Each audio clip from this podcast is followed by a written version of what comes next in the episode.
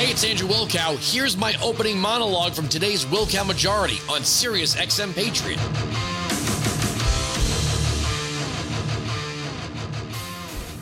It is election day. And the Democrats are panicking in places like Virginia. I live in New Jersey. I voted first thing early this morning.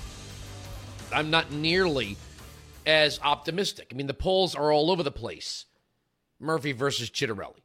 You've got some polls saying that Murphy's got this by runaway. You've got other polls that have Ciattarelli in the statistical margin of error. It's going to come down to voter turnout. I'm not telling you anything you don't know. But they sent all the heavy hitters into Virginia. Now, there's three things here.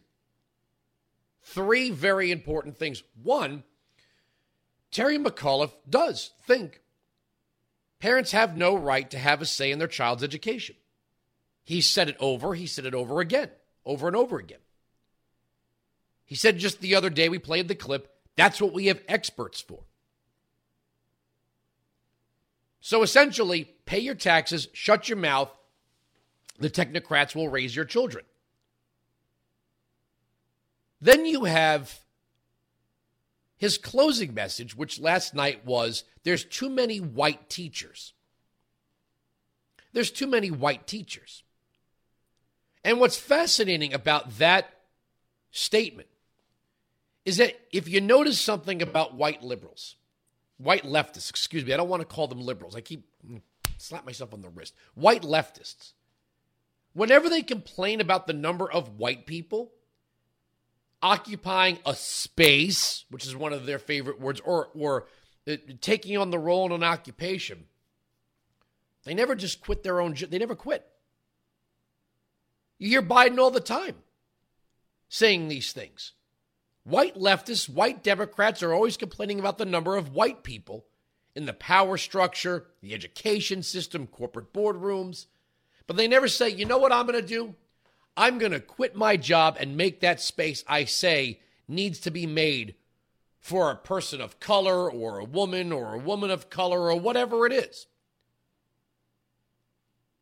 Here you have Terry McAuliffe's closing message. Now, the third one is going to be the press in Virginia and nationally. The Associated Press, and I just posted another article, they have been referring to this Loudoun County rape case where a boy put on a skirt, followed a girl into the bathroom, raped her, and then was transferred to another school where he raped another girl as quote unquote murky. The case is murky the Associated Press says. Does anybody remember the Associated Press or any other news outlet in air fingers quote referring to the allegations against Brett Kavanaugh as murky? They were 35 years old. The accusers, led by Christine Blasey Ford, had didn't remember where they were when this really happened. They kind of gave details. Their friends don't remember. No one called that murky.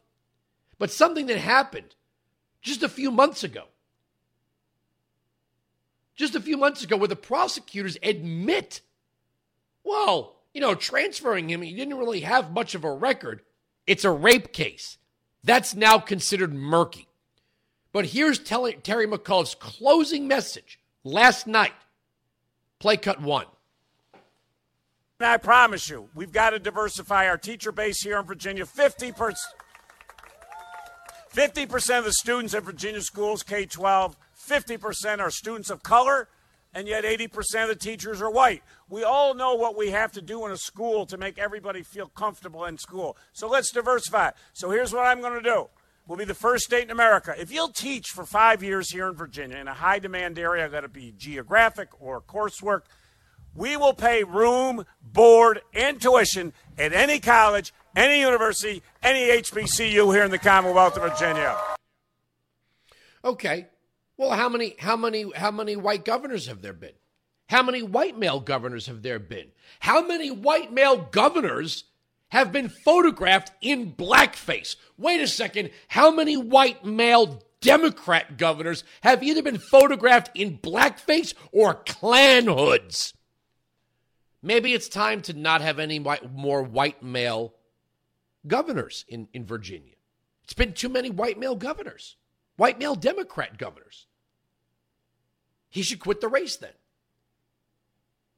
Whenever you get this woke scolding from white leftists about the number of white people involved in anything, notice they never say, I'm out of here. I'm going to make. The Democrats couldn't even get a person of color, air fingers quote, to be their nominee in 2020. Well, we had Barack Obama. Great.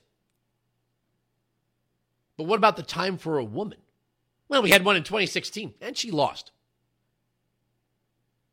All of the diversity candidates in 2020 couldn't get above 2%. Kamala Harris, barely 1%.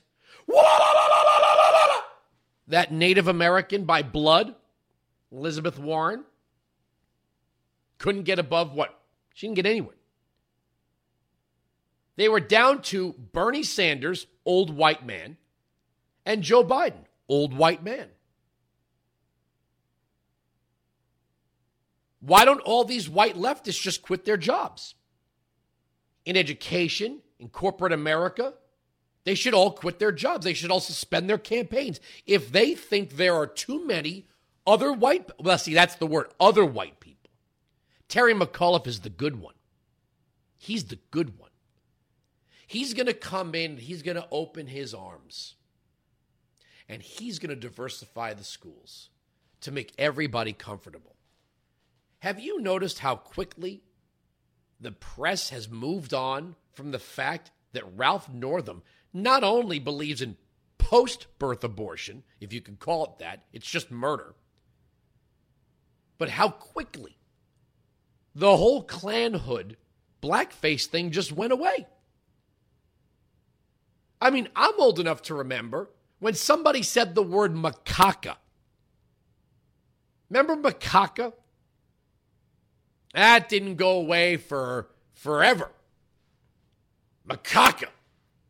You literally have a governor who's like, well, I don't know which one's me. Well, let's see which one's worse. Is it the blackface or the Klan hood? And the Democrats and the media let Northam give us lectures about race and tolerance. He just said, I'm sorry, and they moved on. Wines 695 Patriot 957 2874. Now let's listen to Glenn Youngkin. Here he is on with Hannity last night. Play cut two. I'm not going to be lectured by a guy on race who embraces someone who wore blackface and then asks him to leave and then gets him back and has somebody on his ticket who wore blackface. This isn't about race. This is actually about parents coming together across Virginia and standing up for their children for a quality education and they have not felt that school boards or government has listened to them. And I'm going to stand up for parents. I'm going to stand up for kids. I'm going to stand up for teachers. And we are going to do what Virginia schools should do, which is educate our children to have a great life. That's a pretty solid closing message. This is about parents. This is about taxpayers. This is about best outcomes, not bullcrap woke statements and ignoring that your, I guess, tolerance policy led to the rape of not one, but two girls. What happened to believe all survivors?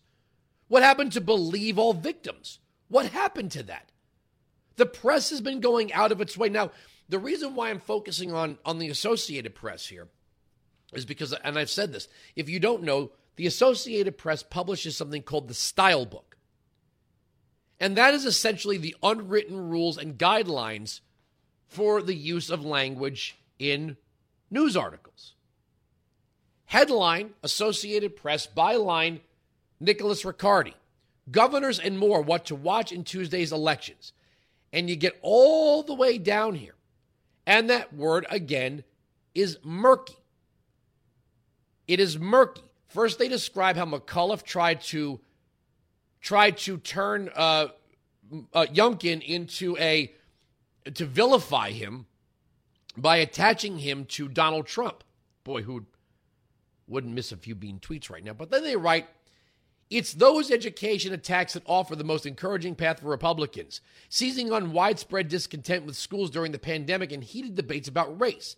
Youngkin has criticized schools over hot button conservative issues like critical race theory. He even waded into a murky sex assault allegation and resurrected a debate about banning books. So it's murky. We went from Me Too, Time's Up, Believe All Women, Believe All Survivors to murky. Did they ever use the word murky when covering Brett Kavanaugh? Again, the answer is no. The answer is no. Now it's murky. So if a teenage girl is raped in a bathroom by a boy, by a boy who puts on a dress and is given the authority or the ability, excuse me, the ability to enter the girl's bathroom and in the second case was an empty classroom, not even a bathroom. Instead of prosecuting the case, the father of one of the girls gets arrested for speaking out at a school board meeting. Don't believe me? Headline, you know what? It's the Daily Mail again. Woke Loudoun County prosecutors blasted for helping jail dad whose daughter was raped by boy in skirt in girl's bathroom and defense decision to send attacker to another school where he struck again. A Virginia prosecutor who ran on ending mass incarceration in jails pushed to have a father who was dragged out of a Loudoun County school board meeting jailed on misdemeanor charges despite him claiming his daughter had been raped. This is the Soros backed the Soros backed prosecutor. So if your daughter's raped in a bathroom by a boy, by a boy who's wearing a dress, and you got something to say about it, not only will you be dragged out and arrested, Merrick Garland might send the FBI to your house. Weinzig 695 Patriot 957 2874. Now, here's one distinguishing quality from difference between New Jersey and Virginia. The Virginia suburbs are filled with people who work for the federal government. Bureaucrats, big government Democrats, all moving into counties like Loudoun County. But just because they'll vote for Democrats at the federal level you know, the big spending, the bureaucratic expansions and all that stuff doesn't mean they doesn't mean they want to crap all over their backyards. Right? So it's one thing for them to vote for federal Democrats. It's another thing for them to vote for state and local Democrats. So, what they'll do for themselves when it comes for their vote for federal politicians in federal office, the expense, you know, Democrats love to expand the federal government and the federal bureaucracies. Bureaucrats love this. But when it comes to how they vote locally, that's a totally different story.